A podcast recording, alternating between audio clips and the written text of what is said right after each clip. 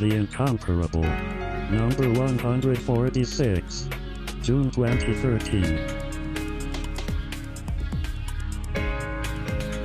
Welcome back to the Incomparable Podcast. I'm your host, Jason Snell, and in this episode, we're going to talk about a recent movie release. So many of the things we do on this podcast are it's classic stuff, stuff that's been out for a while, but uh, in the last few months, we've been trying to do a few of the summer movies and and get them out there sooner. And so this is something that came out um, not too long ago, as we record this, a week and a half ago. It's uh, Man of Steel, the Zack Snyder directed Superman movie. Uh, and we're going to talk about it for the next hour ish, probably, unless we all get very frustrated and say this podcast is over, and then it'll be the shortest episode ever. Joining me to talk about the new Superman movie are my three distinguished panelists. Dan Moren, hi Dan, thanks for thanks for being here. Hi Jason, it's it's great to be back after such a long time away from the incomparable. Yeah, you, you say that, but the other episodes I've recorded with you recently aren't going to air for weeks now. But I'm I'm just screwing with our audience. Just between you and me, we've done a lot of these this week. John Siracusa is also here. John, thanks for being here. Does this title have a missing colon too, or is that not a thing? What, what, man, man, colon, of, of steel. steel. Yes, man of colon steel. Steel. XO Man of Steel. No, that's. that's I would watch that movie. Totally different character. XO and, Man of War. And because of the yeah, that was the reference. They, the comic book reference brought him out. It's Moises Chiullan. Hi, Moises. Hi, Jason. I, I like to think of myself as the uh, the Krypto in this lineup. Yes. oh, Krypto, the super dog. Uh, he will be making an appearance on a on a on a future incomparable. I is one of us that... Supergirl, or is one of us like Beppo? Beppo, Buca de Beppo. No, but Beppo, the super chimp. Beppo, oh, okay. the super chimp. Yeah. All right. Sorry, I was reading an interview with David Goyer this morning in which he talks tells a story about sitting on set with Russell Crowe and says to him, "Yeah, in this scene you're going to be uh, acting opposite Beppo the super chimp." And Russell Crowe right, just, Crowe just uh, looks what, at him and, and, it's like, "Are you bleeping kidding me?" And David Goyer's like, "Yeah, yeah, I'm just kidding." So this is a I like to talk about when the movie was made. This is a movie from um, 2013. Uh, it was released uh, last week so it's it's not a it's not a classic, but we're going to dive in just like we did with Iron Man and Star Trek. Um, and I'm going to blow the spoiler horn here because really, even though uh, okay, let's detail. Turns out he's an alien. Uh, yeah, Jor El dies. Uh, Krypton is ex- it blows up. Uh, Superman that, and Clark Kent are the same guy. That would have been a really bold move if they've decided like maybe let's not just blow up Krypton this time. Like it's still there. No, he can he can shoot lasers from his eyes. Nero what? drops red matter into Klingon or not Klingon into Krypton, and it blows up. It's very sad. No, see that would be really shaking things up, bringing the Klingons and and Romulans the, from the future. Superman is from the home world of the Klingons, so Warner Brothers buys Paramount, merges Star Trek and Superman. All spoilers, real and imagined. We're going to talk about what's in this movie, which means if you have not seen this movie, you should not listen to this episode unless you are a crazy person. And if you're a crazy person, I don't want to get near you because you might stab me. So do whatever you like. Spoiler horn. Is. The spoiler horn has spoken. So, uh, Man of Steel. This is uh, a movie that was written by what David Goyer and Christopher Nolan, Jonah Nolan. no, Nolan, Nolan Bushnell. No, uh, Christopher Nolan no, and David Nolan Goyer. Ryan, Ryan, Nolan and Ryan. Uh, so Christopher Nolan, who brought us the Dark Knight uh, trilogy, the the Batman Begins trilogy. Um, and so they're, but it's Zack Snyder, the director of 300 and Watchmen, um, an interesting combination. I've seen a lot of articles that sort of liken this this Superman reboot to to uh, the Dark Knight movies. I'm not sure I necessarily buy that, um, but it's definitely. I, I think that's Superman, what it was shooting for. unlike Superman Returns, which was honoring the uh, those classic uh, Christopher Reeve movies, this is a, a a return to the beginning and. People who listen to the incomparable will know that I complain a lot about retelling of origin stories. Um, you know, I I sometimes I guess superheroes' most interesting story is their origin. Other times I wonder though if we've seen all these origins before and they're not that interesting. So it, we get it here. I think. Um, so here here's the thing. I have lots of problems with this movie, but I one of the reasons I have problems with this movie is that I think that there are a lot of things this movie does right with a problematic character in Superman who has his 75 years old. His origins are a little bit strange. They do some rewriting and refiguring of his origins, and I think they I think for a lot of that they do a pretty good job. So in this movie we see uh, planet Krypton. There's sort of like political machinations. There's a corrupt society. Russell Crowe is Jor El. He's he's trying to convince the corrupt government to do something because the planet's gonna implode on itself because they've been mining the core or something. It's an ecological catastrophe basically. But meanwhile, um, General Zod has other ideas. He would like to uh, just shoot everybody essentially um, and that's and that's sort of how the movie gets started. And we we discover that this is what motivates Jor El to send his son, who turns out is the first uh, child born of a of a of a woman instead of out of a test tube in Krypton in thousands of years, and send his son and the genetic material that makes up the entire Kryptonian race to Earth. Uh, and meanwhile, General Zod is blowing things up, and um, and it was a little like Avatar because Jor-El rides on a little like uh, one of those ostriches like from Joust. It's, like a dragonfly. Yeah, something like that. Um, which I actually thought was kind of cool. This, I mean, it's a great, it's a great looking sequence. This whole section with Krypton, I think, is yeah. actually some of the better green screen work I've seen. Yeah. Um, there's some Remind great me of ideas. Avatar a little bit with the funny flying creatures and the weird shaped buildings and stuff. Well, and the design, I kind of like some of the design. I like the little robot, you know, his little probe guy that he got going around with him. That's got sort of the what do you call that thing? You know, that thing that's like made impression. Of, yeah, that's right. Pin yeah. So it, yeah, yeah, it's got that thing going there. Which is I, the is the definition of all technology on Krypton. It's all yeah, that's as far as they advanced. They got to like the 1980s, and we're like, they had that in, we're in X Men too. Remember? Oh yeah, yeah. Oh yeah. Sharper Image was very big on Krypton. Um, so I, I think it's good looking. There's a lot of good. It's good looking effects. It's a you know spectacular sequence in terms of just you know literally spectacle. Um, but it's also way too long. Yeah, that's what. Well, that's what you want out of an opening sequence. Is you want to knock people knock people's socks off right from the get go. And starting with Krypton, where everyone who's watching this movie knows what's going to happen. Like we know we're not going to be spending much of this movie on Krypton because it's got to blow up pretty soon. Uh, and yeah, it does go a little bit long. Uh, they could have compressed it a little bit, but like I, when the movie opened, I was impressed by the visuals and by because I figured like okay, they got to go chop chop chop. They got to have Jor-El. He complains, sends the sun off, planet blows up. Figure that would happen in pretty rapid sequence. And the fact that they let it run a little bit too long, maybe. Yep a few too many sequences should have been a warning for the re- how they were going to handle the rest of the movie. But at that point, I was willing to give them the benefit of the doubt and say this looked really cool.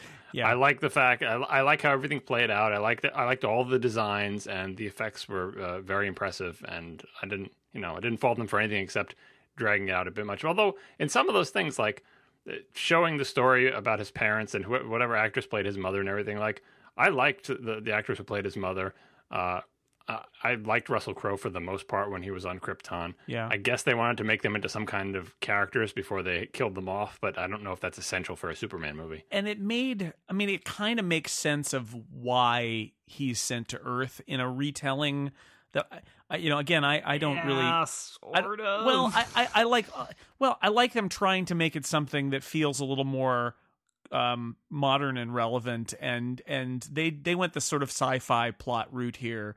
But um, you know, it was it was kind of interesting it to me it smacked of we really need a reason later why Zod is looking for yeah, him that, so that, much. That, that's, that's, what true. they need, and I don't think that's terrible. You do because I was trying to think back to Superman 2. I'm like, why was Zod there? He was just annoyed that he was trapped in a mirror for a yes. long time, and he wanted yes. to kill. Like this is at least a better motivation because in this in this genetic world where the people are designed for certain roles, his role, he, the role he was designed for, dictates that he would go after the guy who's got this genetic code or whatever. Like it's silly, but it you need something to give a character motivation and as far as motivations go, it makes sense in context, right?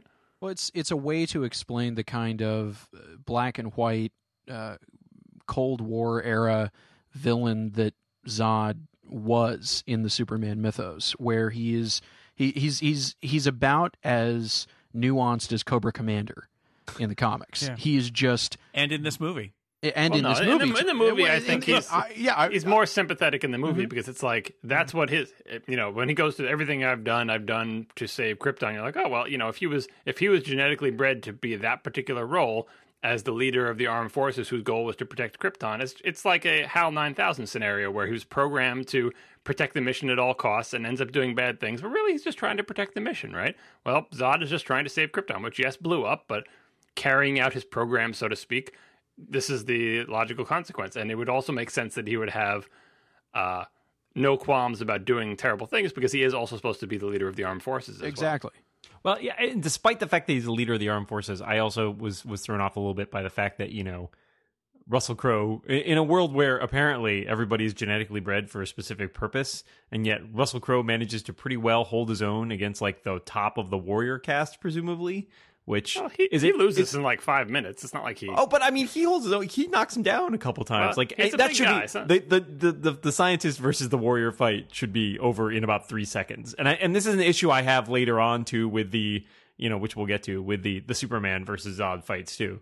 There, there is the Russell Crowe suspension of disbelief clause He's got in his contract. Fancy science armor. Yeah. you know, and Yeah, science armor, right? Science Scientists armor, wearing and- And, just it- it's it's something that they're contractually obligated to give Russell Crowe one fight in every movie that he's in where he is the fist of justice fighting against evil, and he at least starts to get the upper hand on somebody. It happened in Les Miserables, and they they uh, they made Javert, you know, more of a more of a a, a, a, a scrapping yeah, yeah. badass. Uh, Oh, than same he same ending is. as Gladiator. He dies. I'm just saying this is the least least believable superhero scientist since Arnold Schwarzenegger played Victor Fries. Ouch.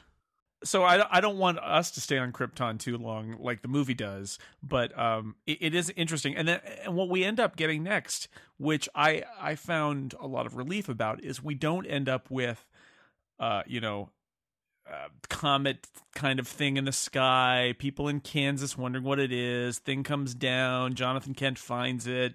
You know, baby, naked baby picks up a car, whatever. You know, all of that kind of stuff. Instead, we get um we get an adult, more or less, uh, Clark, and we see him. He's kind of kind of a, a drifter, a traveler, going from place to place, but he He's saves Wolverine. people. Yeah, exactly. He is with the beard the and- claws, but he's yeah, he's scruffy. Um, and he's nice though. He's not like Wolverine. Wolverine's not nice, but um, he's scruffy. And um, and then in flashback we see sort of the story of him growing up, and I I liked the attempt to to because I was really dreading the yet another retelling of the origin story. I just See, don't why like that. why why are you dreading that? Why I hear a lot of people complaining, "Oh, I can't see these origin stories anymore." What is it about uh, origin story or Superman's origin story in particular that is off-putting to you? I, I you know, it's, it's not Superman's in particular. I didn't really want to see Spider-Man's origin story a second time in ten years either. Um, and and, and it's just it's it's the, this ground, this particular ground's been tread on with the Superman movies, with Smallville. I mean, it's Ten just like I, years of small. I, I just I don't know. I I worried that it was going to be a story telling me a story that I've heard in exactly the same way I heard it before. And what I like is they tried to tell it differently. And I think it was effective in in large part. I liked the fact that he is sort of disaffected and I mean alienated from people. He wants to do good and he wants to to take care of people when they're in harm's way, but he's not part of our world and quite you know quite literally but also just socially he's not part of our world. He's he's removed from everybody. And then in flashback we see what his father tells him which is you know don't reveal yourself. I, even if you save people maybe you shouldn't save them if it's going to reveal yourself. And i i just I, I guess what I was really dreading was the retelling of that same old story in that same old way, and I like that they told it in a different way and got to the point of like why he is what you know for for the first thirty three years of his life, this sort of secretive figure who who doesn't make any connections other than with his family because he's always drifting on like uh, Bill Bixby in the Incredible Hulk. Well, right? see, I liked the the substance of that. I agree. I like the the drifter part and the, the stuff they sort of redid. I actually wanted more of that and less of the flashback. I thought I think for me the flashback lost some of its effectiveness by going so non-linear, um, where it, it really bounces around between him as like you know as a kid, as a teenager, as an adult. I felt like it got disjointed to me, and I didn't get a clear. I never got a clear view of Clark as a character. You know, I I filled in a lot of it because I know who Superman and Clark Kent are, but I, I I did not feel like they did they needed to build up a lot of stuff in order to earn certain things later on, and I don't think that they built up enough of it to actually make those payoffs work. Um, I, I liked the substance of it, but I just didn't like the, the structure. Bugged me. You're not helping the people who confuse us, Dan, because you said everything you said. I agree with. That's I want that I want that in writing. I, I, I agree I agree so much with, with everything that Dan said as well. And on, on the note of Great, this show's over, guys. See you later. Yeah, I think we're done. I think we're done now. Our work uh, here is done. Uh, Jason, uh, in in something that's kind of a sideways plug. Um, I'm glad that I didn't have you on this week's episode of Giant Size because all we talked about was Superman origin story retellings, and it just would have been an hour of you yelling and screaming and crying.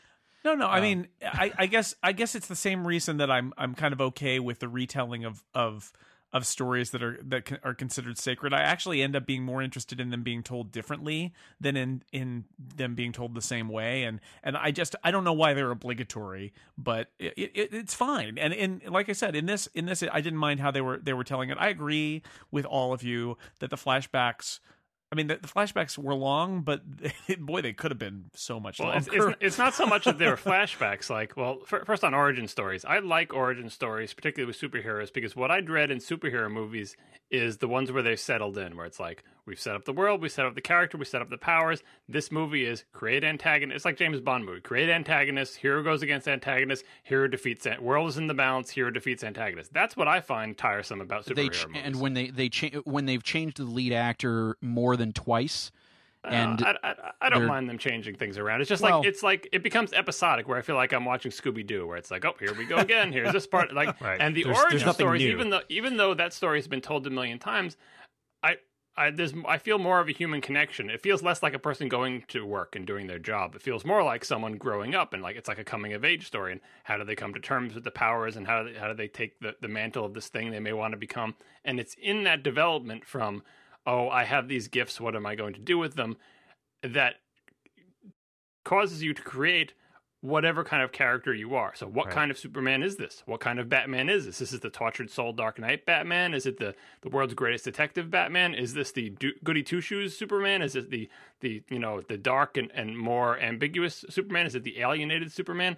And it's through the origin story that you develop that character. And once the character arrives, it's kind of like I'm not as excited to see that character have various adventures and battle Lex Luthor in the next movie, unless he still has some sort of internal conflict, or unless like something happened to him in the first movie that he hasn't quite resolved. Kind of like Casino Royale, where that James Bond character, like he was a different character at the beginning of the movie and had bad things happen to him, and you know he's going to be damaged in the second movie. And then there was a writer's strike. Although that was kind happened, of but... that was kind of his origin story, though. That was kind of an yeah. origin story. Well, that's what I'm saying. Like that that that gives you the James Bond. Yeah. That, it's and, the lens the reason... through which you view him. You know, I, I just wanted to say something about origins though, which is which is origins are a good story to tell, and I don't want us to get too far off here, but uh, origins yeah. are a good story to tell. But there are other ways to tell stories other than how did I come to be. If you, it, it may be harder to tell those stories, but it doesn't have to be just sort of completely episodic. I mean, I can give you an example of you know, uh, Star Star Trek, uh, Star Trek Two, or Star Trek First Contact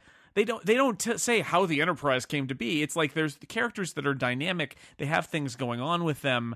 Um, you can tell a good story without it being the coming of age story. I, I guess maybe that's part of my my feeling too is like it's not the only superhero story. I agree and disagree there where to uh, diehard star trek nerds like us Star Trek II The Wrath of Khan and Star Trek uh, whatever number 9, 10 uh, First Contact is seem like they could be great jumping on points. Um, but uh, there there have been a number of instances where I've tried showing both of those movies to people that just don't know Star Trek from Pete and they're lost out of their minds. That's not to say that you know maybe their their head wasn't in the right space for it, but those movies are better at being able to jump into them than some of the other Star Trek movies. But I uh, in in that specific case, I don't feel like they're as easy to get into as the 09 Trek for people that aren't familiar with it at all um, but honestly, I think any version of the Superman origin story they've done in the movies is equally easy to get into.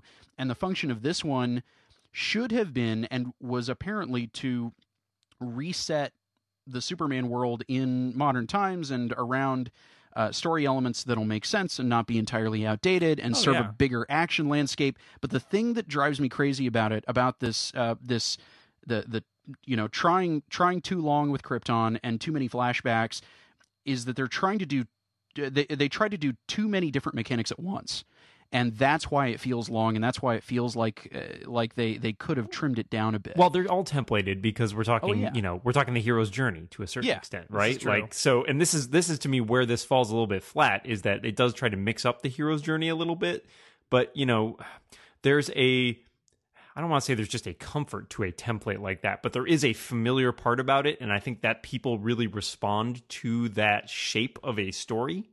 Um, and I'm not saying that you need to use that story for everything, but uh, you can work against it in some ways that provide a really nice conflict. I don't think this did a good enough job of creating that tension to me. It felt like a very much a set up as a diametrically like oh we don't want to do that so we're going to try to do just right. like different different different at all these points and it doesn't come together cohesively it's also, it's very superman is a problematic character and, and maybe we'll get into yeah, this yeah. later but in, in, so many ways yes. because he is so perfect historically and they're trying to make trying to make it different to make the shape of his story a little bit different and and and I like a lot of that right and to john's point i think the problem with superman in particular when you talk about you know, he was talking about getting at the comfort in the formula. The problem with Superman is he's he's God, right? Like he yeah. he's invulnerable, he's indestructible, he can beat everybody, he's got super strength, he can fly, like he's got everything. So well, I don't think that's his biggest problem. His biggest problem is not his powers. His biggest problem is his personality. Because you you want you want him to have internal conflict, and you would think someone with those powers would have internal like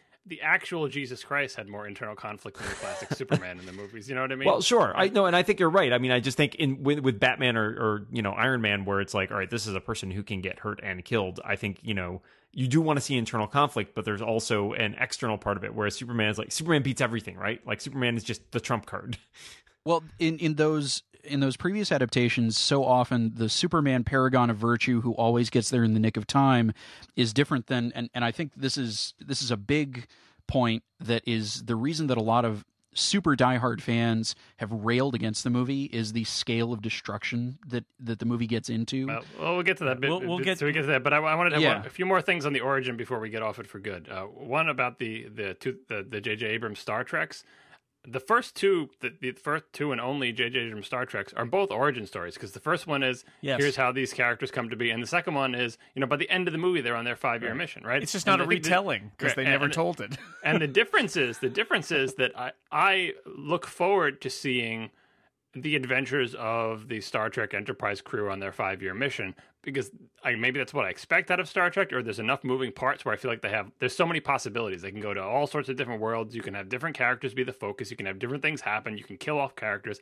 because it's an ensemble cast. Whereas with a single superhero movie, you're not going to kill him off because unless you like are going to immediately bring him back or something like that, and he's going to have some sort of villain, and it's going to be the world in crisis, and he's going to, uh, you know, it's like I don't want to see Superman going right. to work and doing right. his job. Right. I, I, would rather see he doesn't fly around and catch bank robbers, right? Because I, that's. I was going to yeah. say the same thing, John, which is maybe the reason that they keep telling superhero origin stories is that there aren't any other good. I mean, I would like to believe there are other good superhero stories to tell, but maybe it's much more difficult. I mean, I like Spider-Man 2 as an example where there's more, but I mean there there are, but but it can't be it can't be about the plot though. It's like World War II movies are not about World War II. They're about the people who are in World War II. So right. it, superhero movies have to be about the the superhero person dealing yeah, with challenge. his own personal issues with the well, backdrop of you know this thing this thing this thing that's why spider-man 2 is such a well, great movie. well and then spider-man about, 2 in, in in turn is like superman 2 which he does the same thing right? In right. both cases they sort of like i'm not going to be a hero anymore right? And i'm going to spider-man using no my powers right? Like superman does that in superman 2 as well. And so it, that's the that's the internal struggle. I mean it's also again it becomes kind of not exactly cliche but it is a trope right of the superhero like no i'm putting too many people in danger or whatever. I'm just going to be a normal person yeah, Superman, Superman doesn't have that problem in this movie. I want to stop for a moment to talk about our sponsor. Yes, once again, this is becoming a wonderful trend. The Incomparable has a sponsor, and this sponsor is Igloo. Igloo is an intranet for your for your work, your for your place of employment that you'll actually like.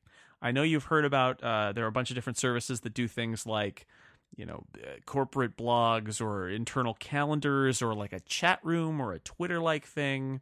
Um, all a wiki all these different kind of things that you can get and set up for your for your work.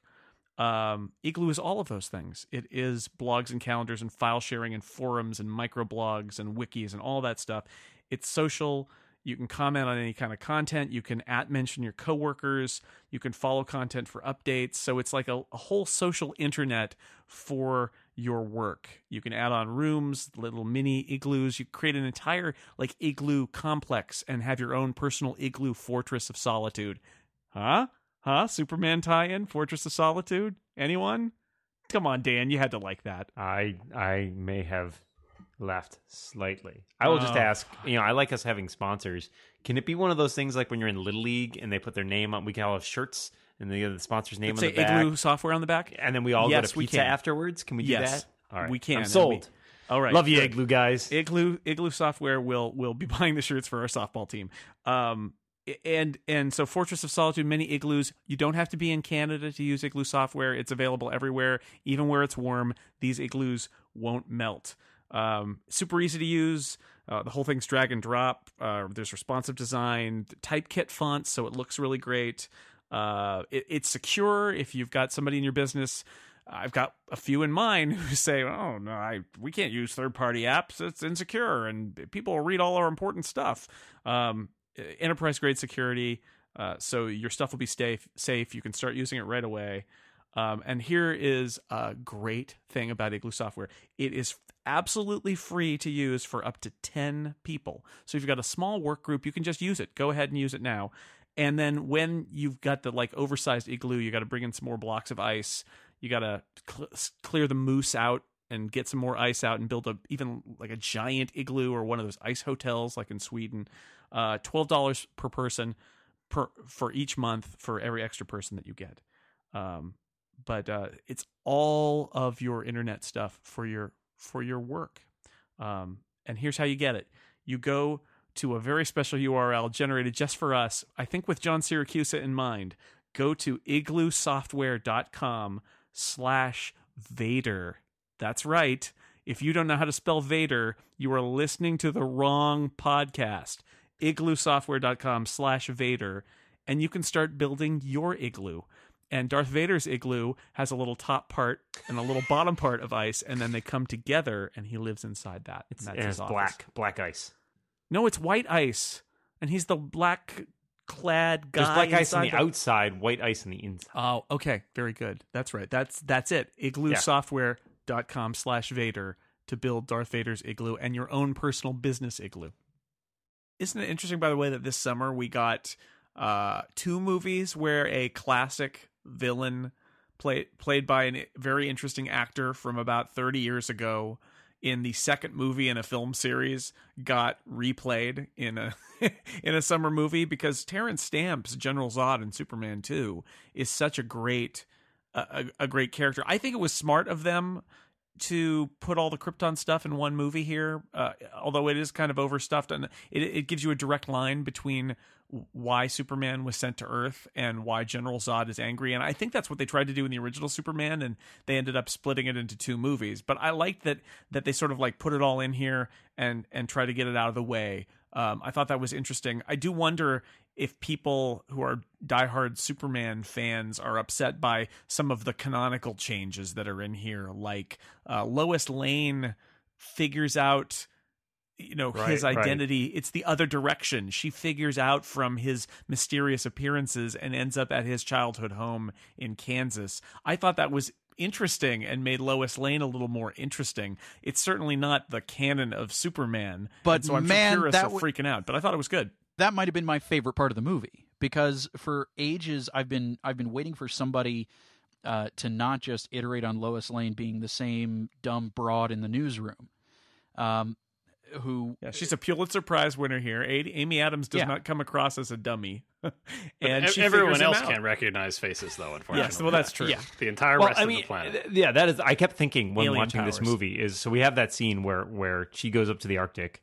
And then we have guest cameos from two different Battlestar Galactica uh, actors. Yeah, Gaeta is in there. Gaeta and Helo. Yeah, and Helo. Um, and so I and so then you know we have them go on the ship and Amy Adam Lois Lane follows him onto the ship and then she gets shot by the like security system and he has to save her. And so I'm sitting there the whole time thinking like as we're doing the lead up like she's going to find him in the ship and what's he going to say? Like and I was like, "Oh, maybe he'll tell her he's a reporter from another uh-huh. paper uh, and that's how we'll get the Clark Kent identity." And then when I, you know, when when he's trying to heal her, right? Like he cauterizes the wound. I'm thinking, I'm sitting there going, well, there's no way she's not going to recognize him if he ever shows up as Clark Kent, right? Because yeah. you're like two feet away from this guy. It's, he doesn't look that different. He's not wearing glasses or anything, so he's not going to fool you with that. that. That's part of the conceit of the hero though, of this of this entire show is that for some reason we can't recognize him when he has it. Maybe he glamours them like he's part vampire. The it's the it's the uh, there's the tick character. Was he Clark Oppenheimer or something? he wears the hypno glasses. Yeah, um, yeah. So, but uh, the thing that I agree, I liked the Lois Lane tracking him down part the the difficulty sort of feeds back into that same comment I made earlier, where I think it robs us of a little bit of the Clark Kent setup. Also, I will say this now because you know, and I realize this reaches ahead towards the end of the movie. But is anyone else really concerned that maybe like he didn't actually go to college or have a degree in journalism or anything to get hired? He's a fraud. He's don't nobody checks resumes he, anymore. He's very persuasive and very. when has that stopped so. any bloggers? These I days? assume that Lois vouches for him and sets right. well, that's that's job, what I was. Right? People kept saying, but I'm like, I don't know. Like you feel like there's probably a lot of reporters going hungry now because they keep giving away going downhill. I'm just saying they're giving jobs away to illegal aliens left and right. yeah, he works cheap. Uh, one, one, more thing in the origins before we leave it for good. Wait, oh, wait you already had your one more no, thing. No, no, but this is my final thing. I swear. All right. All right. So the, the, the trailers really leaned on the the origin story and like the scenes with Kevin Costner and the voiceover and all that other stuff like that. And as Dan said, the way they cut it together, like if you follow the traditional arc, that's fine. And if you do it well, it works really well. If you want to go against that traditional story and riff on it, you need to be really good.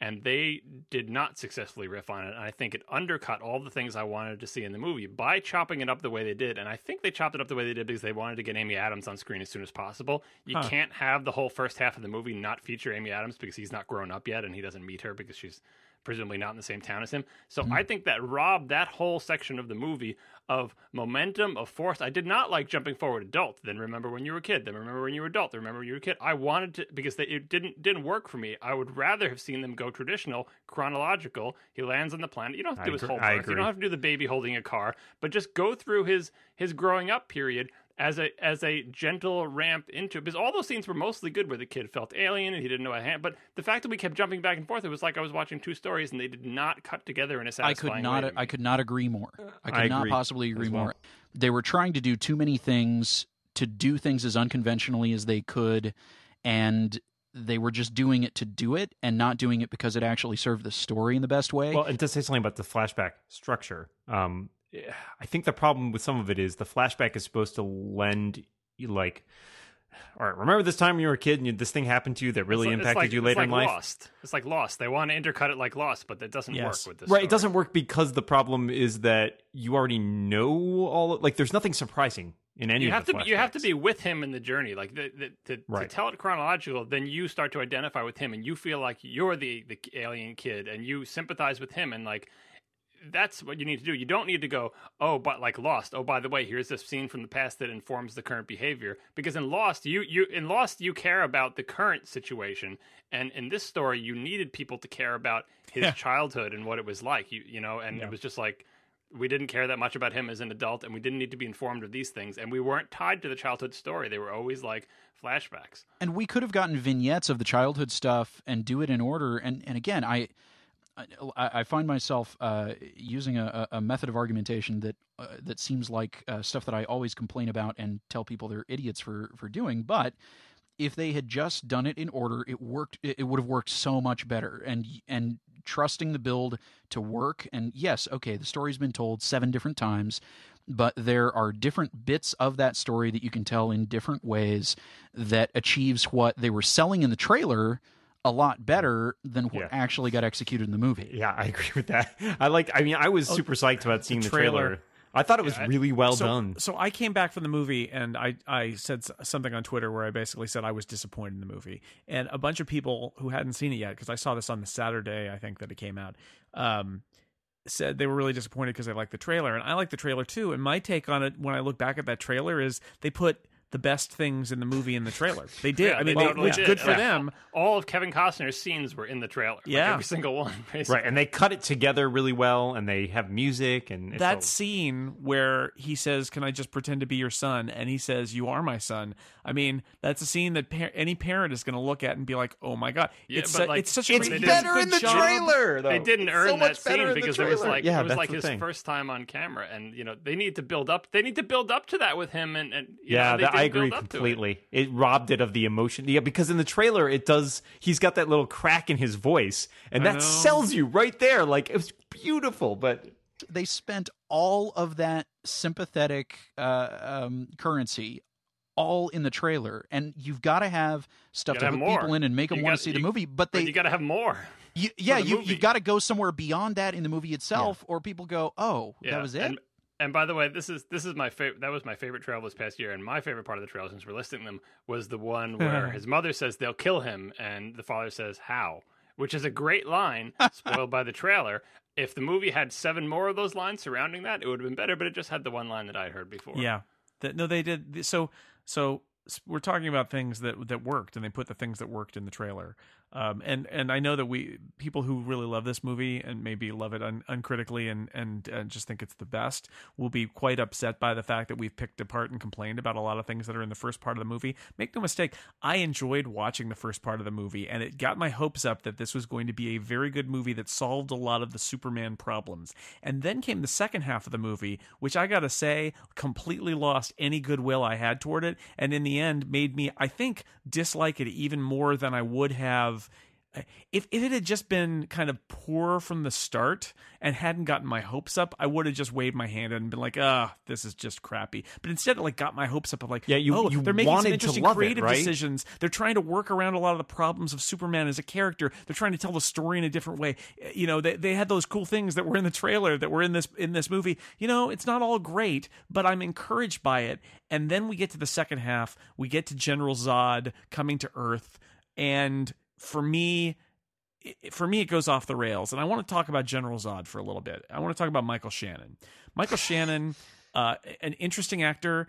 Um, in the scenes in, on Krypton where he's trying to talk and reason with people, I felt like he was having trouble getting the words out. I think he actually was. I think it's a terrible performance in those scenes. I think he's a bad. He's being a bad actor, and I wondered why in the world did they cast him for this He- job? He's not being a bad actor. Have you seen him on Boardwalk Empire? well, I haven't. If you if you had seen him on Boardwalk Empire, you would recognize the performance because it, it's like the case where there are tra- there are traits of the actor that come through in their performances. It's sort of the opposite of Meryl Streep. I saw him be that mean happens. sorority girl in that in that uh, viral video. uh, my, my what I was going to say though is that at the end of the movie, when he's kind of a maniac and is shouting a lot, I'm like, ah, that's why they cast him because he's really good at being a menacing maniac and shouting a lot. But in the be- but I think I think it's uh, why, what I, why would you put this guy in charge of your military? How many things have you seen him in? I'm I'm dying. I'm dying right now. I, I- I've seen him in this movie and in the thing where he's the sorority girl, and I like that a lot better than this. It was a much better Yeah, no, performance.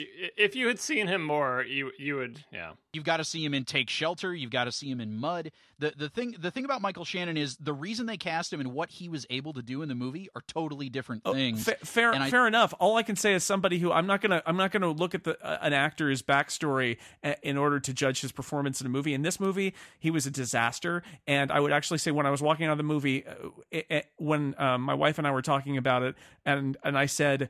Um, remember when we were talking about how lucky the Star Trek people were that they got Benedict Cumberbatch because he did a really good job? Well, this is what happens when you get an actor who doesn't do a very good job. I- I Whether it think was the was character, or the actor, slightly or the miscast. dialogue because it's bad dialogue too. I think right. I mean, it's not always the actor's fault if they got miscast, but this performance doesn't work for me. I think it's I think it's awful. I mean, I just I think the character's awful, the dialogue is awful, and the performance is awful. Uh, what what what I'll say is I'm not I'm not disagreeing with you that that as a whole piece it doesn't work.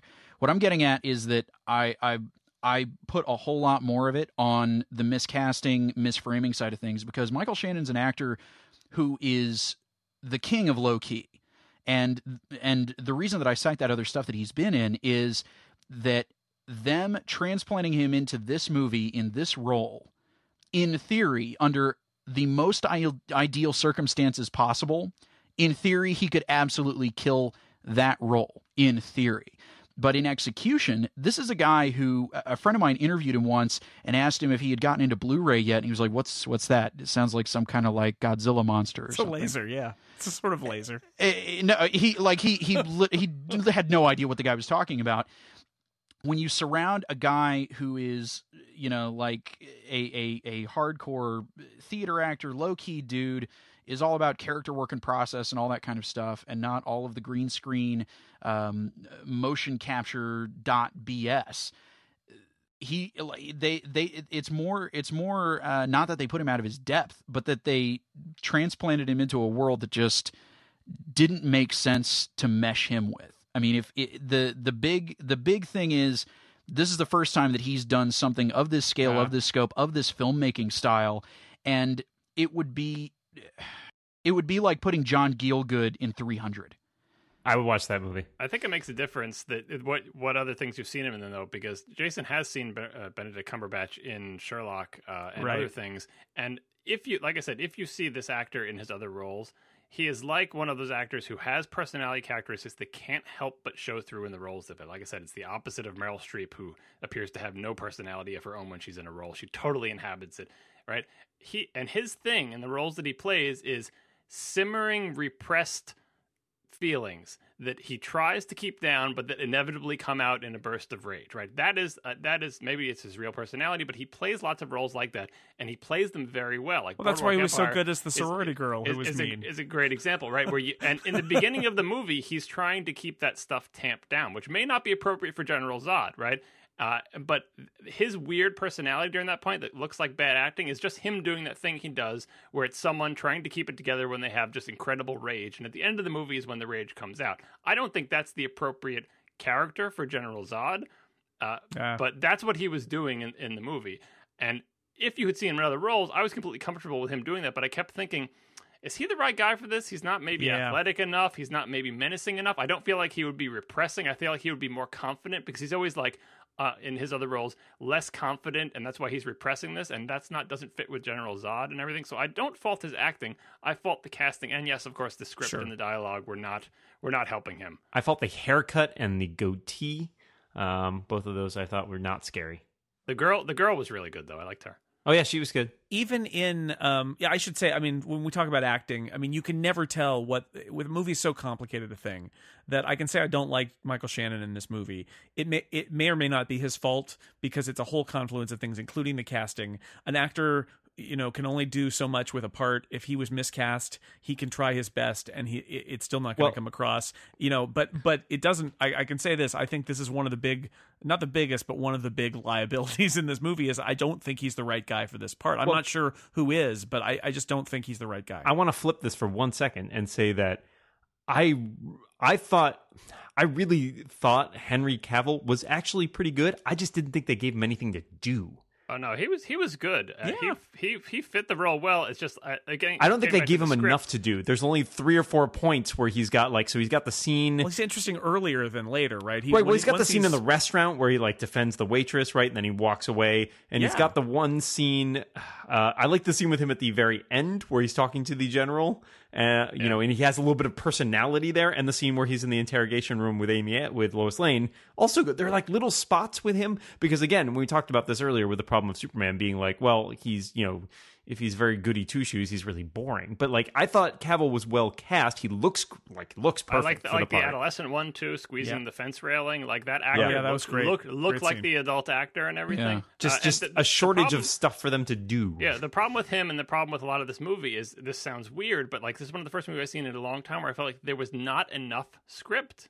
Like there just yeah, wasn't yeah. weren't oh, yeah. enough words yep. on the Agreed. pages because the words that were there weren't always terrible. Some scenes were hits, some scenes were misses. But you're oh, like, John. there should be more script. There Where was. They... I was thinking of you while I was watching this movie because there is a scene that is very much like you described episode one, where characters are actually just saying their motivations out loud. Where it's right. like, I, I will, d- I, I am, I am here to destroy this world because then Krypton will come back, and that is what I want to do. So that we is what I'm going to, to do. do that. And and then no, the response is, you. you are a monster, Zod, and I will stop you.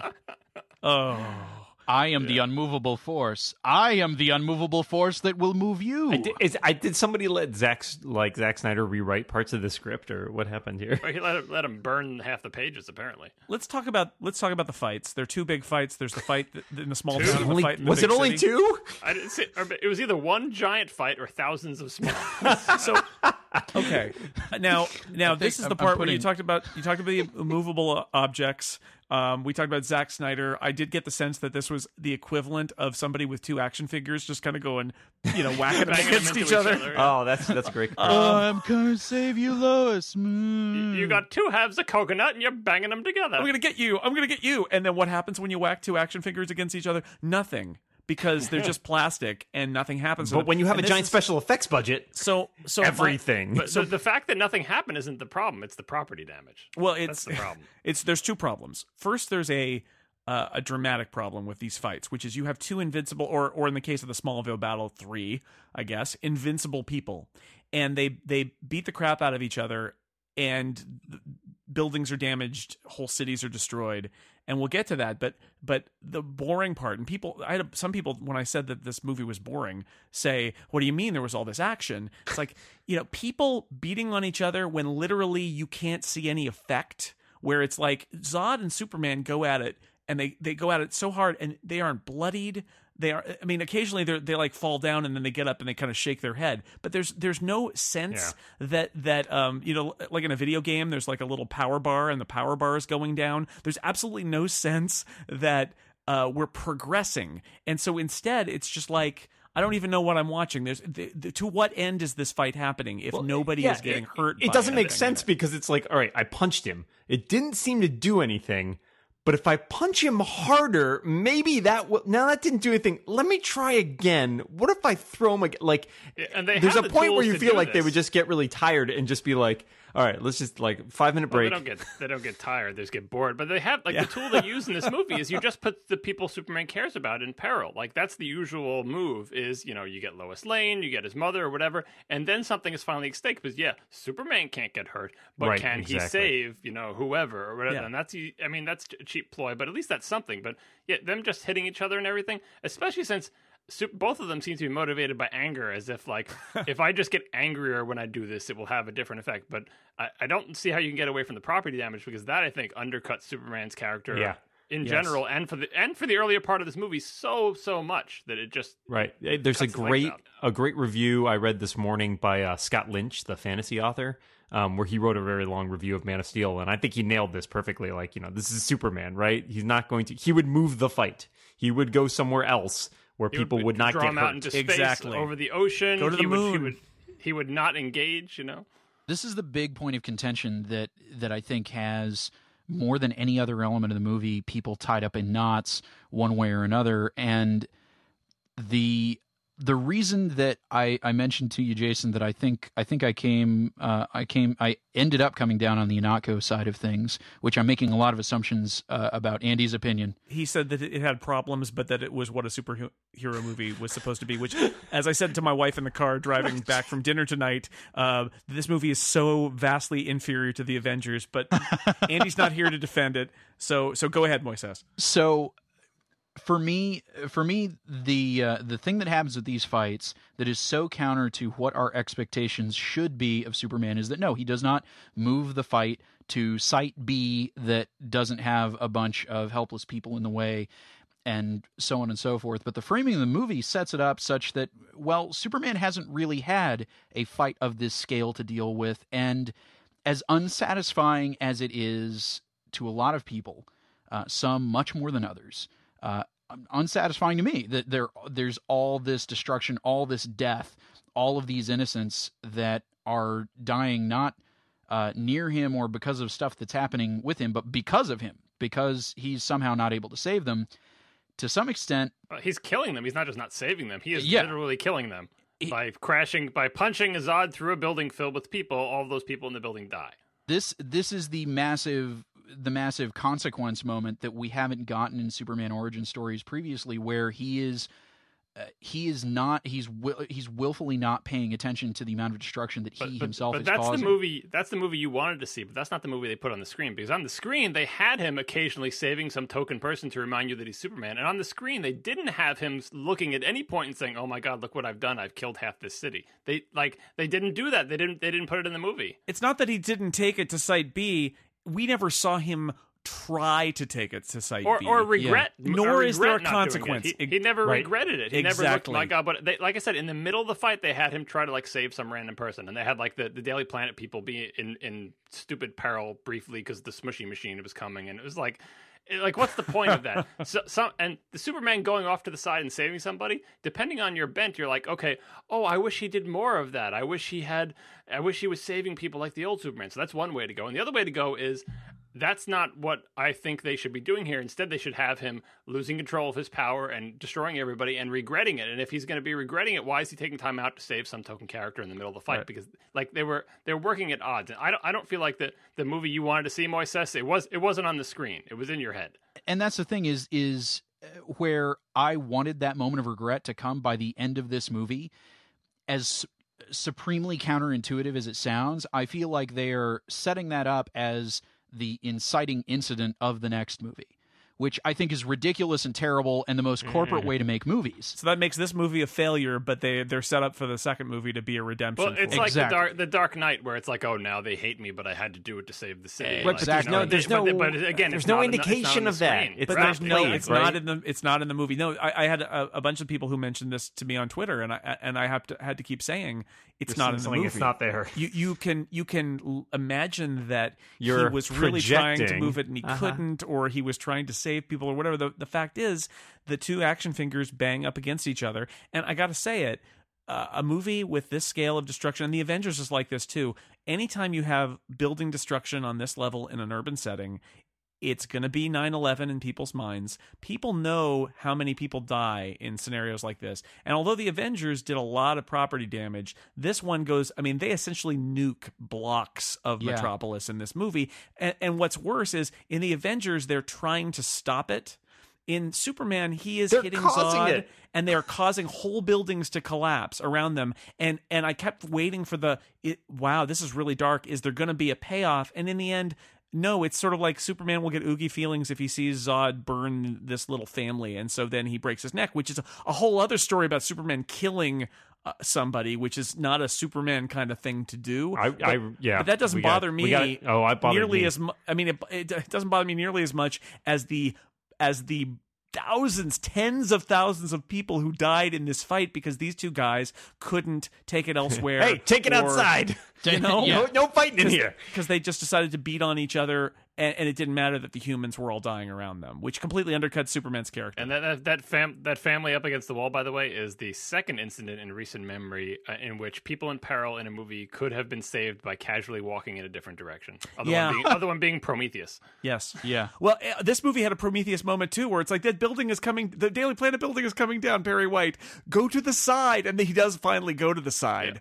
But The but it was a family cowering Prometheus from moment. the laser rays. Walk casually to your left. There was a You'll little rubble there. It's like jump over the rubble. You Just could just walk of the way. forward five steps, then take a left. You're fine. Yeah. Instead, we could just cower together and hope that Superman Well, turns see, that guy's head. Here, here's the thing. I got, I got to talk about the death thing for a minute, and maybe Yeah. I'm jumping ahead, but I, I got to bring this up because this bothered me, and not just from the perspective of, okay, you know, Superman, he doesn't kill people, and that's kind of a central tenet. It bothers me for two reasons. One, uh, well, the main reason being it, it's unearned. Um, there's nothing. All of the advice he gets is don't tell anybody because like they'll like try to hurt you, right? Like his dad keeps telling him like maybe you shouldn't reveal yourself, and his dad tells him don't engage, right? He's already engaged by this point. He has literally thrown Zod through every single building he can find in Metropolis. By that point, he has already overcome what should have been the difficult decision, which is do I fight back, right? The the, the issue is not his dad's not like don't kill people because like you know we kind of get that one it's ingrained his dad is no you don't need to you know you don't need to get involved in a conflict right? You're better than that. And that's the superman thing event you know like more than anything is like you know you can wipe the floor with guys. You know don't you you are better than that. And so the killing felt it, offhanded and dumb. And like you know it, to me especially having and I mentioned this in our superhero draft that, that we recorded at some point that, that um, you'll listen to that you'll listen to in the future. well uh, that I've been watching a, a, lot of the Justice League cartoon and they deal with this same issue in that and they deal with it way better which is that Superman eventually like in a in a parallel universe Superman kills Lex Luthor because he gets to the point where he's like I just keep putting him away, like in you know in jail or whatever, and he just keeps getting out and beating the system. And sooner or later, the writers made him do it. Eventually, can I question the logic too? Which is up until now, these guys, I, I, I find it unclear what really kills a Kryptonian when they're in Earths. I mean, there's the, yeah. the woman who is killed because she loses her mask and it makes her all weird, but I thought that didn't kill them. Or is it because she got like hit when her mask was off. And then Zod, again, these guys do so much damage to each other, except they do no damage, right? Uh, well, and, uh, broken then, logic but, and MacGuffins. But that's what then, does it. But then you could break his neck in the end. So that's right. the one thing that you can do. So when that happened, I was like, oh, I guess he can die by a broken neck and his bones aren't invulnerable like the rest of he him. Did, he didn't solar charge up to full capacity to use the battery analogy. Yeah, or the Ultraman analogy, like, I guess. Like, like well, the outside, the outside was invulnerable, but it hadn't already gone through to. His... Well, and then we get back to my same problem that I mentioned with Russell Crowe at the top, which is like this guy is like the cream of the crop of the Warriors, and some kid who you know didn't even grow up on Krypton in theory can beat well, him. No, but this... he's got he was the natural birth, and he's not inferior like the machine. That's the whole you know it's luddite. It's starting to sound anything, a little Nazi-ish. Where, yeah, anything made by machine is inferior to the natural one. So it's going to be the, the kid who was born the right way. Is he's uh, Jesus, be, and let's yeah, let's be that, clear. That, we haven't sure, even talked. We haven't barely no about that. He's thirty three years old, and that when he falls out of the spaceship, he, he does it in a cross, like and he sits in the church in front of the stained glass window of Jesus at yeah. Gethsemane, no less. Yeah, well, yeah, you know, hero with a thousand faces and everything. No, uh, uh, Jason, I, I, I like like I, I, I, interjected. I think uh, broken logic and MacGuffins is is the way that all of that stuff works. Um, they they contradicted so much of the stuff that they set up themselves and stuff that they didn't even set up terrifically clearly, and it just seemed like it was. Uh, serving serving a function of the plot that you know well at this point so and so has to die somehow so we're just gonna use a science thing and science armor yeah yeah, we're going to use a science thing, and the science thing is going to make uh, alien person go bye bye. Yeah, know, some people were. Um, there was a great debate when we talked about Star Trek Into Darkness, and a lot of people were complaining about the plot holes, and and uh, you know, I'm sure there are, are plot holes in this movie too, a plenty. But again, if you're enjoying it, it kind of doesn't matter. And my my problem with this movie is that is that I I didn't take that ride because I kept getting jarred out of it by these things that that frustrated me and they weren't just about the plot machinations not working but it's like this isn't explained. I don't know what I'm watching. I don't know why what I mean it's like I'm going to watch them fight until the movie decides they shouldn't fight anymore and that's not i like some internally consistent explanation for why they're fighting and why the fight ends and i, I you know i never really got one that was satisfying to me well, that and com- combined with this this movie wins an award for me for most number of good actors squandered in crappy like side roles. Get three you know, lines. Lawrence, Laurence Fishburne. Laurence, why is Laurence? I mean, he's in there maybe for another movie, so we can, so we can see how much weight he's put on. And well, yeah, it doesn't matter. He's still a great actor, but they give him nothing to do. Richard Schiff gets like three scenes of like science uh, jargon. Lo- Lois Lane has like five lines. I mean, it seems like nobody had yeah. a, a, lot of scenery chewing lines. And in fact, it seemed like the people at the beginning of the movie on Krypton had more lines, but they're, you know, and that was not that was inconsequential. Well, and then there's the issue of, I mean, maybe it's because I'm a writer and I'm a fan of good writing, but like, there's if you if you were like, what's your favorite quote from this movie? Like the Batman movies, I think even have you know they have like good lines, right? You know, there's some there's some humor. There's you know some some yeah, jibes here and lack there. Lack of humor was a problem in this yeah, movie. There's very yeah, little humor. There's very little in the way of dialogue that you're when, like. When, when there's more humor in a Nolan Batman movie, you know you're in trouble.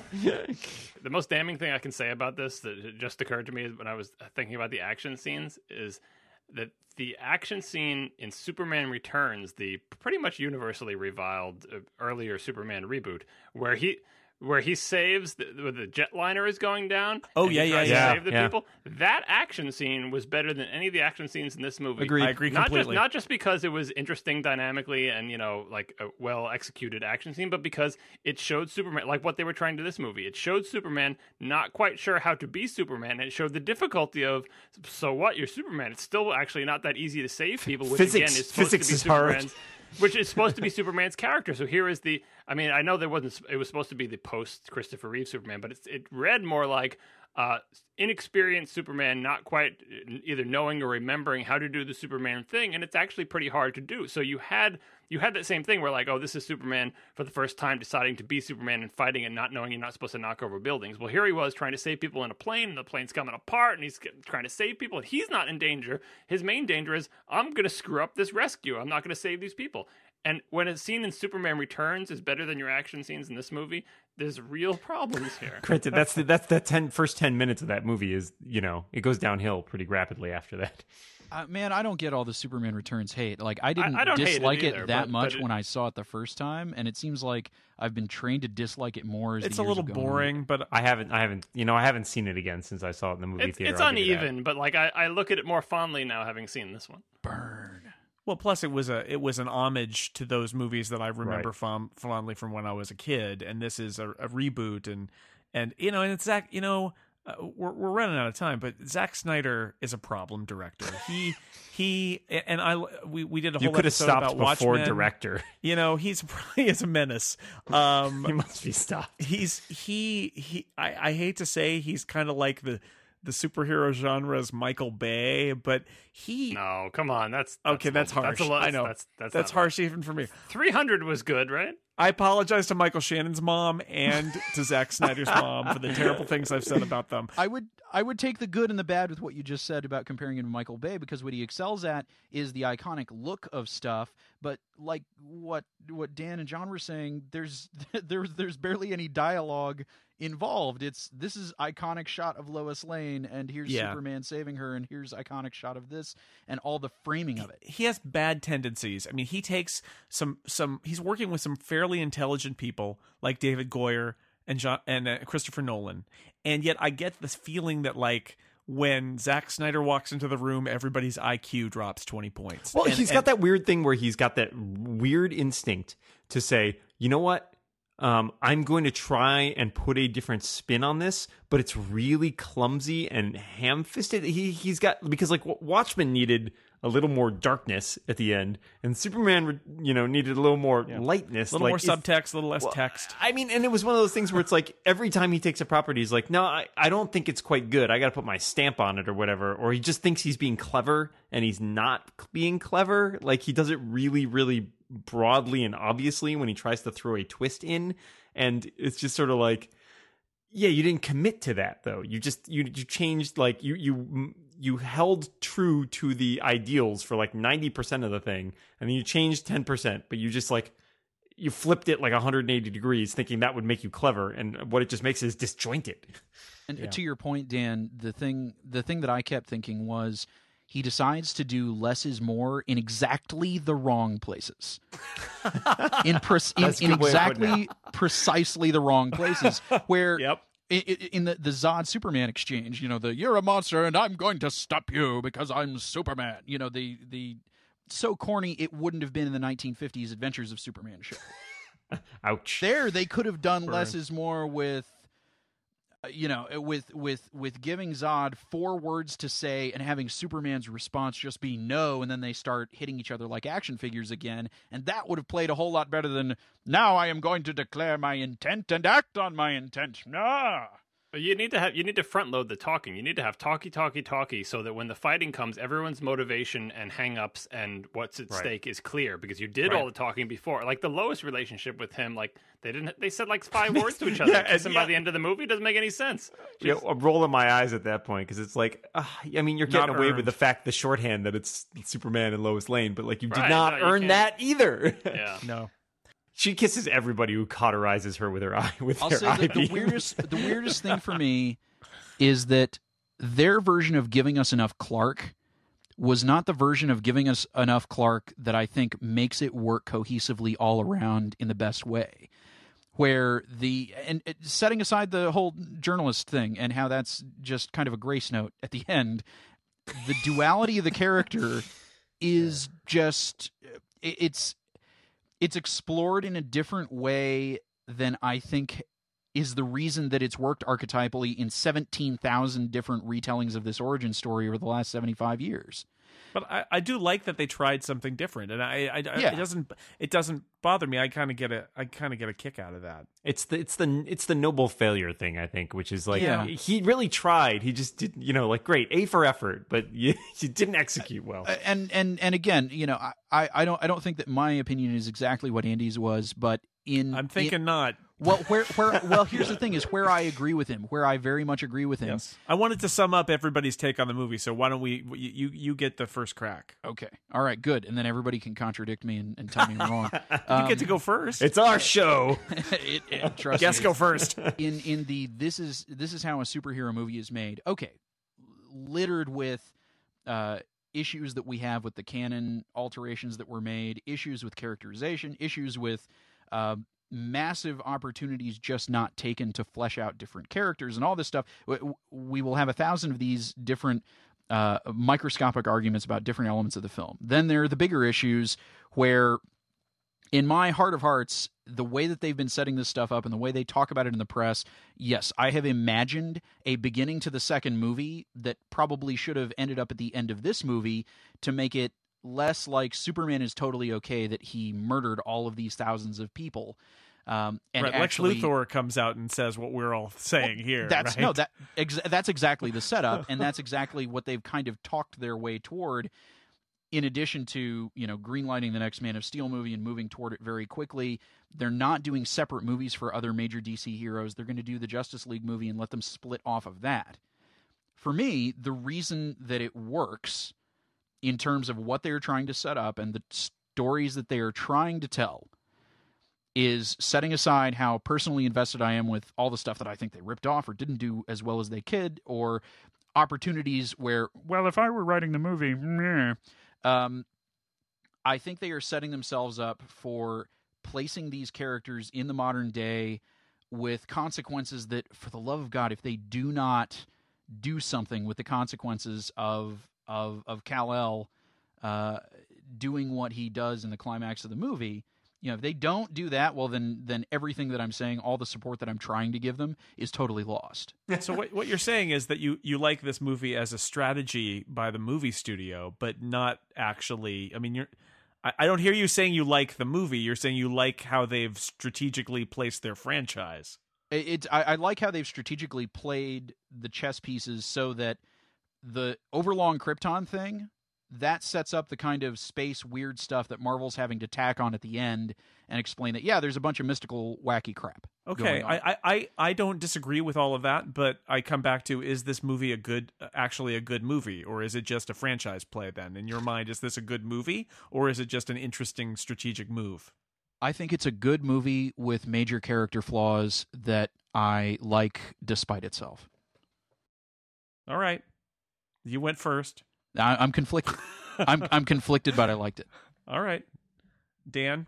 I don't have the same kind of faith.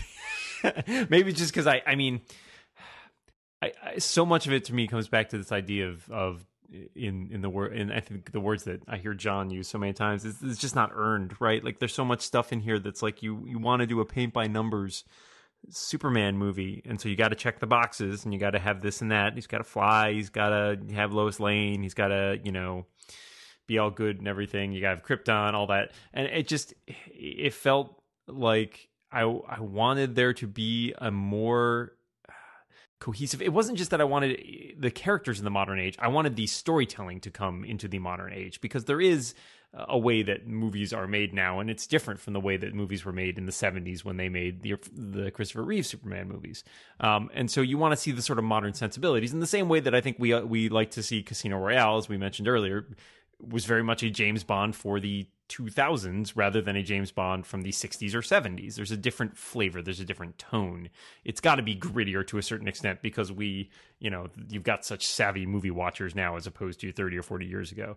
Um, and I felt that it just didn't, it executed poorly on a lot of these. And as much as I really wanted to like uh, a lot of the ingredients it came together in a way that just ended up being kind of unsatisfactory. I mean, the, my favorite scenes from the movie are probably the last two scenes in the movie, which is the the scene where he confronts the general. He blows up the drone, right, and confronts the general because there's a little humor, there's a little interplay. I liked the bit about like, how do we know you won't turn against us? Well, I grew up in Kansas, you know, like like there's something funny about that, and and I appreciate it, and even the fact that you know it's weird to talk about the idea of there being consequences down the road when the last scene you see of him in the movie is like looking all gee shucks, you know, like yeah. and eager to start at the Daily Planet. It's like no, we just ignored. Like they got a new the, building. I guess. Yeah, like... where was the building? And also, were there just a lot of reporters who were killed, and maybe yeah, they just had a lot of openings? It. They all were crushed under rubble by the smushy thing. Is, is there anything left to cover? Uh, well, the um, rebuilding of the center of Metropolis, I yeah, guess. I'm just saying, once you've discovered alien life, I think that pretty much takes over your news cycle for a while. Um, so I don't know. I just there's a lot of good ingredients here. I liked Henry Cavill. I wanted I wanted more. I wanted there to be, and I think John nailed it. Like there's no there's no writing. Like I, I think if you condensed it down, it's like what a two and a half hour movie there's probably less than an hour of dialogue, is my guess. Yeah, I think like, this movie could be much better if it was a half an hour shorter. And I know people say that a lot, but I feel like this is a movie where I could take, I could literally take the footage that's on the screen and just cut it, clip parts out. Yep and make yeah. it a better movie. Re- rearrange it for my mind. It's too, all but... it's it's there's too much things go on we didn't even say i mean things go on way too long even even if you do like the destruction fights they don't need to be as long as they are. It's, it's that scene where after they, you know, th- fly the plane into the thing and they're like, "We won, it's over," and then General Zod gets up and you're like, "Really? We're gonna do more? more?" And then there's like another twenty minutes of them bashing each other, and it's like. Already seen this, guys, like like a few times now. Dan, you said something about gritty, and I, I, I that's one way to go. I don't think these movies must be gritty. I think that no, this I, is trying to remake the magic of the Nolan Batman series because I mean right. I think one of the best superhero movies of the last five or ten years is Iron Man, which is Agreed. sunny and funny and doesn't take itself too seriously. And in many ways, I mean, I've said Aven- on this podcast, Avengers I like a good example. I like Iron yeah. Man better than the Dark Knight. Uh, they came out the same summer. I, I, thought Iron Man was better and it was light. I, I, don't think you have to go dark. And, you know, it's a different kind of Superman story to tell. And maybe it was wise of them to mix it up. I did like that they took it in a different direction. I'm not sure. I mean, those Christopher Reeve movies were so uh, light and sunny and funny that maybe they needed to do something different for fear of not being accused of just ripping those off. Well, and I think you're right that with Nolan on board, they they want to capitalize, especially totally. if they are going to do a Justice League thing. That there is a certain continuity of tone. They maybe are for DC yeah. versus Marvel, sure. right? Like Marvel's got its tone. Like Marvel's done an awesome job of establishing what is a Marvel superhero if, movie, right? If anything, the biggest problem is that Superman's groundwork was already laid for it by what they did in the Batman trilogy, and they had to somehow put them in the same world. Not to mention what they did in Green Lantern, which really, if you just think about these three movies, they really oh, tie oh, yeah, together. Man. Apparently, they're pretending Green Lantern didn't happen. Just never yeah, happened. Well, well even I, Ryan I'd Reynolds like to pretend didn't like Green Lantern. So the the uh, you're right, and there's that differentiation of product to get to what Moises was saying about product strategy. Is if Marvel has gone with this, this make make me sound like more of a marketing this, jerk. This well, no, I'm just. I mean, that that is an aspect. This is big business too. It is not just art; it is commerce. But and if Marvel is going with the Jon Favreau Joss Whedon, uh, Shane Black uh, kind of kind of tone of these movies. Uh, on one level, uh, you know, you might say at DC and, and Warner Brothers, you might say, well, we need to we Dark Knight. was our own ground. Let's right? go with that. Let's let's provide an alternative. Right. I, am just saying that when when Dad says you, you sort of have to get have to be I, I, I have to and darker. A strong you word. don't have I think, to, but they chose yeah. to. Well, it's got to be. It's the gritty part is less inten- eh, less important to me than the, the contemporary part, right? It's got to oh, have your modern sensibilities can be the jokey, funny stuff yeah. that they do in the Marvel side because that's very much you know your Joss Whedon, yeah. you know, style. But you know, there's a difference between you couldn't do the movie the, the way you did yeah, it 30 years ago. The modernity of this movie is one of the things I like about it. I like I that they tried to try to make it up, it's up coming in over the RSS feeds, Jason. Uh, I know. I you are a monster, Dan, and I will stop you. Um, John Siracusa, uh, you know you've we've sort of gotten your vibe, uh, but I wonder if you want to uh, give us a, just a little overview of your uh, final thoughts. I think people get get thrown off by my vibe because if you remember the Avengers movie, I was I at, at, various times defending the movie, but then I, when we asked to grade it at the end, I gave it a C, which I, I still stand by. And uh, this, looking at this movie, comparing it to the Avengers and Star Trek, I think it it makes a nice continuum. So the Avengers, I could not really take seriously. A lot of the Marvel movies, I have trouble taking seriously, uh, and not taking them seriously allows me to enjoy the stupid fun and the Joss Whedon lines and the ridiculousness without being bothered about the other parts of it. So that's like don't take seriously, but it's fun. Star Trek uh, is fun, and I have fun watching it. And it also lets me take it seriously a little bit. Like I get wrapped up in it a little bit. I start to feel for the characters or whatever. And that's that's you know that's the ideal. You want to you want the movie. At least I want the movie to make me take it seriously, but also be fun if it's appropriate for the movie or whatever. But it really needs to pull me in. I can't it can't keep me at a distance with ridiculous Marvel things that I'm just not really that into, and you know whatever. Right? This movie from especially from the trailers. The trailers of this movie were making this was going to be my most anticipated movie of the year. Contrast is to, to the Star Trek where the trailers get, did nothing for me and I was like, "Oh, this is not going to be that great." So that was a pleasant surprise. This one I was going in with expectations because those trailers really connected with me. And I did take this movie seriously, more seriously than Avengers, uh, but then it wasn't fun and me taking it seriously just brought like it disappointed me. Like you're trying to bring me in but you're failing to do it. There's not enough script. You're not pulling off the traditional story arc. You're not pulling off the much more advanced move of, of chopping it up. It's just not working for me and you're making me take it seriously and there's actually not that much in the movie for me to, to be light and enjoyable like if i had disengaged from it. And so that put a, a bad taste in my mouth. But i give it I'm I'm almost th- thinking of giving it a better grade than Avengers, like a B minus or something, because like Avengers just kept me at a distance and and it was like fun and I watched it again with my son. It's like, oh, it's there, it's whatever, you know. Whereas is this movie, because, like, is it, it because Avengers me. was kind of a series of meetings? Well, I mean, like it's just I. It's not. It's so clearly like the characters are so ridiculous. There's no r- real rules in the universe. The individual movies for the I, I felt like at this point I feel like I enjoyed watching Thor more than the Avengers, Ooh. which is like sacrilege because Thor was just mm. Thor was just ridiculous. It was like it was like one of those terrible shows that Dan watches on, on CW or whatever. Hey, that's what no, Thor was. I was like, like John. I will Thor. say I think fundamentally the more superheroes you add to a movie, the more level of ridiculousness you're going to get because because you know this movie yeah, only I has the one. They don't, they don't, match up. You know, you can't you can't have all these superheroes in the same movie. But so but so this one like. It, I it could have done something, and I saw what it was going for, and the fact that it didn't attain it left me more disappointed. Uh, but I yeah. think if I had to grade the movie and take myself out of it, I'm going to say that uh, because this movie actually made me want to take it seriously, I have to I have to give it a higher grade than I would. That's like the, the trailer. That's like the trailer did that job. Well, no, the movie itself, like the Krypton thing, I was yeah, on first, board, but then it just part. it just didn't it just didn't pull it off. And like and speaking of like the what they're going to do with the character in the movie that we imagined that was there, it's kind of like imagining the Qui Gon movie, that, you know, that yeah. doesn't exist in episode yeah. Imagining this movie where he's conflicted, like they did so many things to undercut that. Like thinking of yeah. the scene where like he's he's conflicted as a child and doesn't know how to act and doesn't know what he's going to do, and he and even as an adult he's still hiding, doesn't want to reveal his powers, is conflicted about the death of his father and everything like that. But then he he allows himself to be captured and confidently strolls up to the thing and says to the military guy, "You don't control me, and you never will." Where does this wherewithal come from? How does he just switch on a dime to say, "I'm conflicted, I don't know want to reveal myself." Oh, I've got a totally a plan. I'm going to be Christopher Reeves for three seconds. Oh, I'm conflicted again. Oh, now I'm Christopher Reeves again. It's it they didn't commit to the story they could have done, and the execution was poor. Uh, but the there are good parts of this movie. Yes, in, in the, that don't have to do with the script, you know, like that have to do with just the yes. visuals. I really love the actor, the guy who plays Superman. I really loved him. I thought he was great. He just was given nothing to do, and he was trapped in this movie that made him do weird things that were contradictory and didn't come to anything. So there you go. So what we've learned is that parts of this movie parts of this movie not involving the script were good and that it was a good business calculation by the movie studio.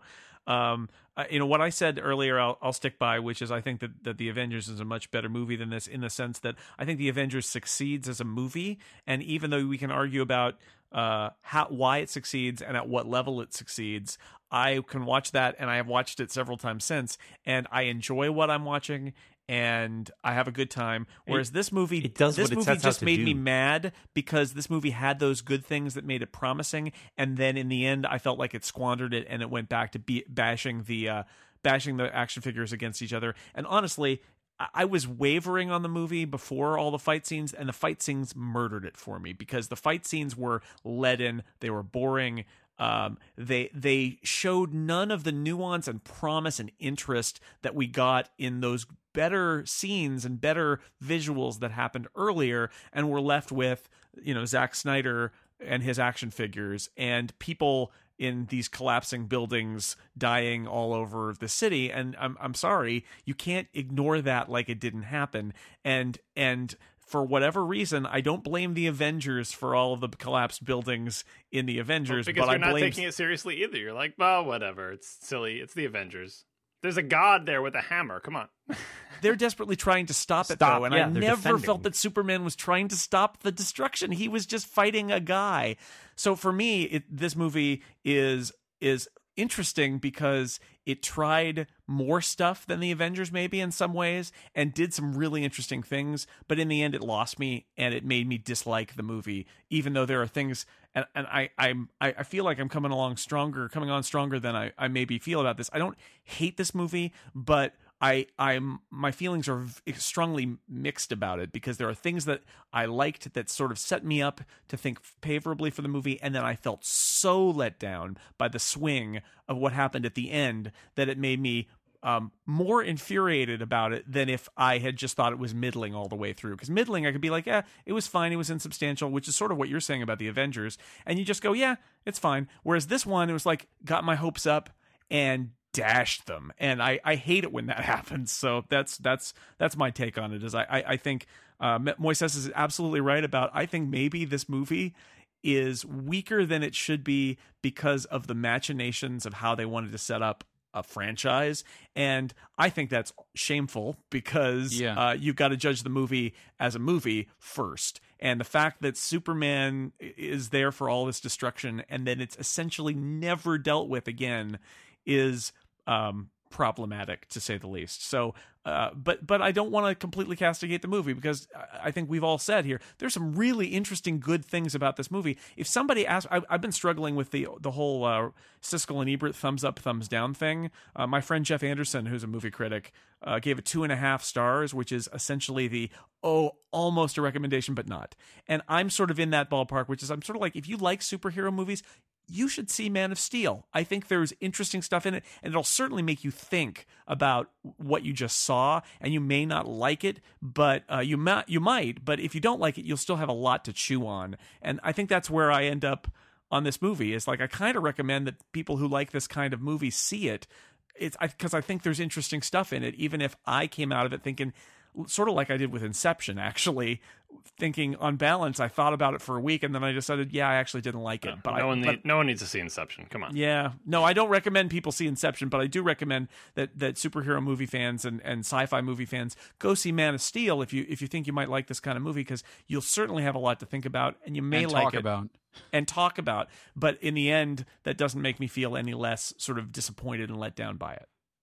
Well, if if if I can say, touching on on kind of the way that that John uh, looked at it as kind of as a movie and as you know as compared to Avengers, the the way that I kind of think about it is as a movie. I think it I, I think it actually works as a movie itself, but separating out the notion of it as a Superman origin story movie, that like that's where a lot of my confliction comes from because I love a lot of the things they changed. Some of the other stuff that they changed really struck me as weird. And because I am so used to the consequences being self contained in the same movie itself and not coming after, where and and and, and I know you keep you keep uh, you keep hammering me on this, but but to the point of well, you know, why wasn't that in this movie? Well, where were the consequences of all of those poor independent contractors being murdered in A New Hope, working on the Death Star? Oh yeah, well that's true. What happened to all of those people that the rebels They- killed? There's no They- character in that died. movie who was known for saving the population. Those people chose to work, work They're, for the they're Empire. working for the bad guy. Yeah, exactly. These are just you know, people not Bad their life business. decisions. the the point the point is more Yeah. to consequences. It's more to well, your expectation is that that has to be self-contained in the story. For me, Moises, the- if there were if there were scenes about the regular Joes working on the Death Star, and this is actually something the Robot Chicken episodes do really really well, then you then you're like, oh yeah, those people died. That's really sad. But the point is, in this movie, I mean, I'm sorry, after 9/11, you cannot show urban destruction like this Yeah. without having every single person there know that there are thousands of innocent people dying. You can't you can't do it. Anymore. This is actually one of the reasons I like, and I, we'll go off on a tangent here, so we shouldn't. But one of the reasons I like the movie Cloverfield, which is found footage and it's problematic in those I ways. like that one too. What I like Cloverfield for is that Cloverfield is the superposition of Godzilla and 9/11 and it makes you suddenly find it far more horrific. But you can't just have it happen, never comment on it, have the scale of the family in the Grand Central Station be the only scale that you see that seems to matter and then never address it again. It's just you can't do it. Well, You and just that's what I'm talking about when you're talking when you have a movie that's modern, right? Like there is a there is a contemporary sensibility in terms of the context that we're watching it in.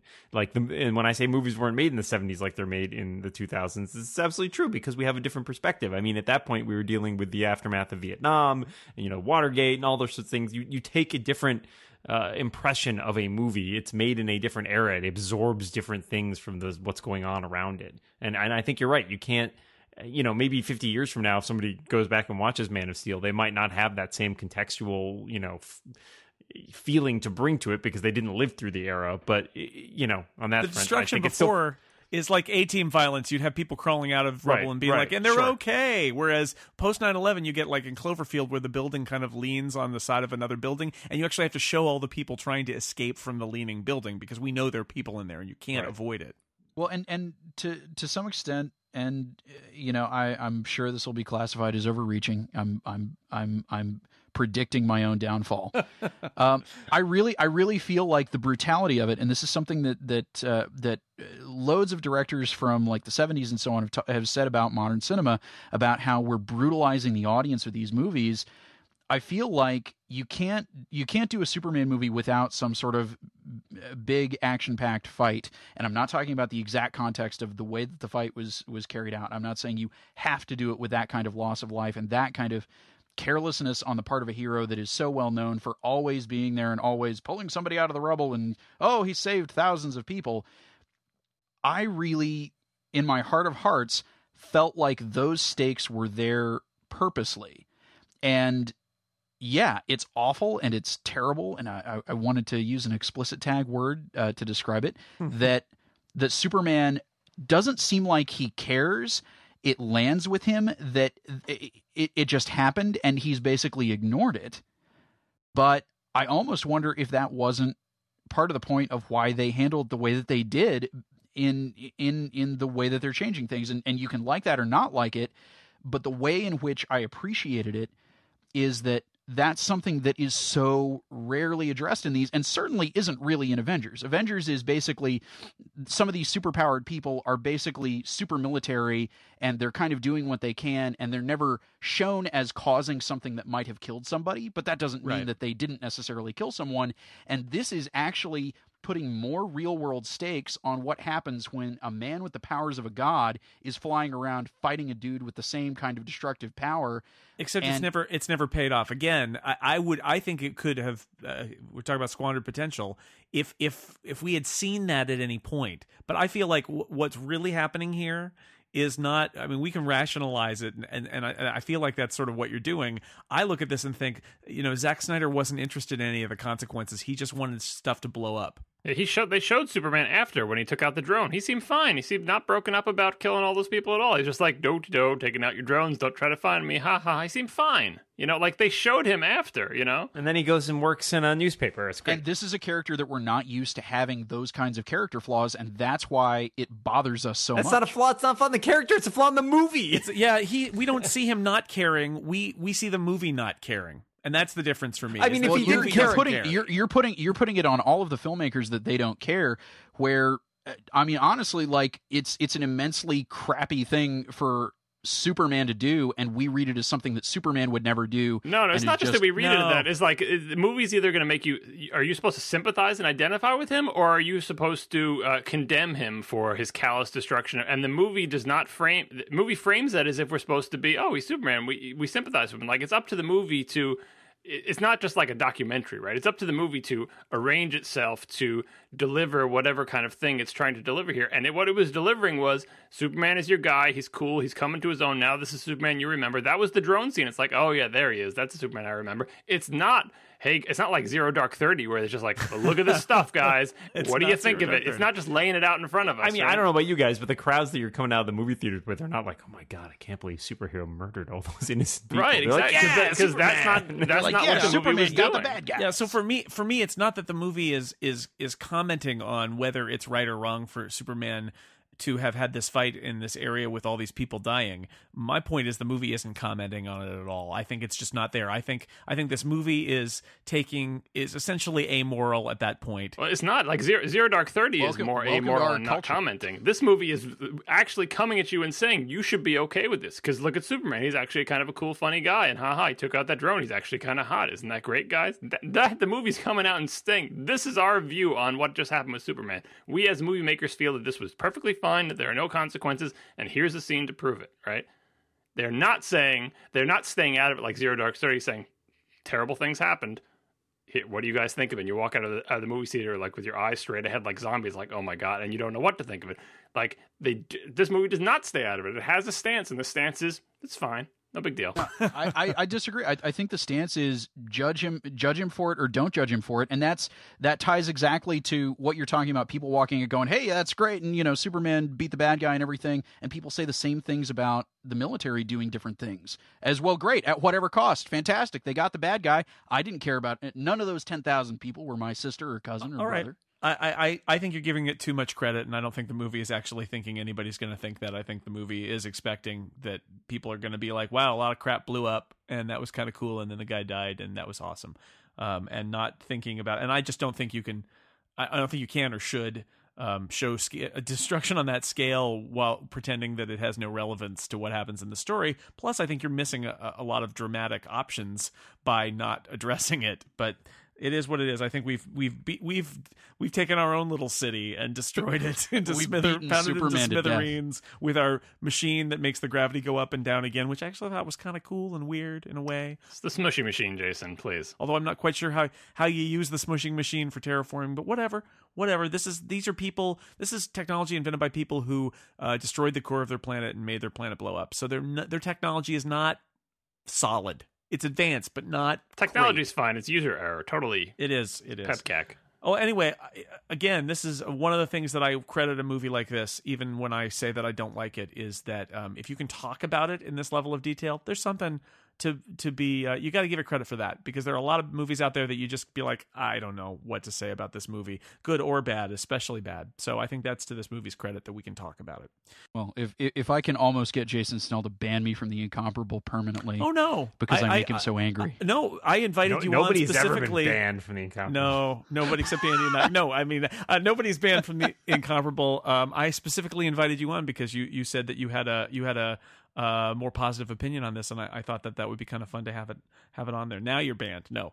Um, so I want to thank my my guests for discussing Man of Steel with me. Dan Moren, thank you again for being on every podcast ever.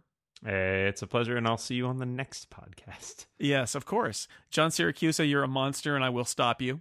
I think we can all agree who the real winner is after watching this movie, and that's J.J. Abrams, who made two Star Trek movies that were not terrible, and he's all just setting us up for the crushing, crushing blow that will be the terrible Star Wars episode. He's getting your hopes up, Seven. isn't he? Right, exactly. Oh. He's just setting us up to knock us down. Yep. Yeah, and Moises, you are, you are welcome back sometime of, uh, on a time of my choosing when I choose it carefully. But yes, you are welcome back, and I'm glad that you brought uh, your your perspective to this too. Uh, I appreciate it. Well, thank you, Jason, and you're welcome on on the all new, all different giant size that uh, that we rebooted just this week, and in which uh, in which we talked about Superman stuff as well, but not not nearly to the heat uh, at which uh, at which we discussed it tonight. So thank thank you. By all means, check out Moises's uh, podcast, Giant Size, on Five by Five. So until next time, um, thanks for listening to the Incomparable. Thanks again to the panel. I'm Jason Snell, signing off. Uh, everybody out there, we'll see you next time.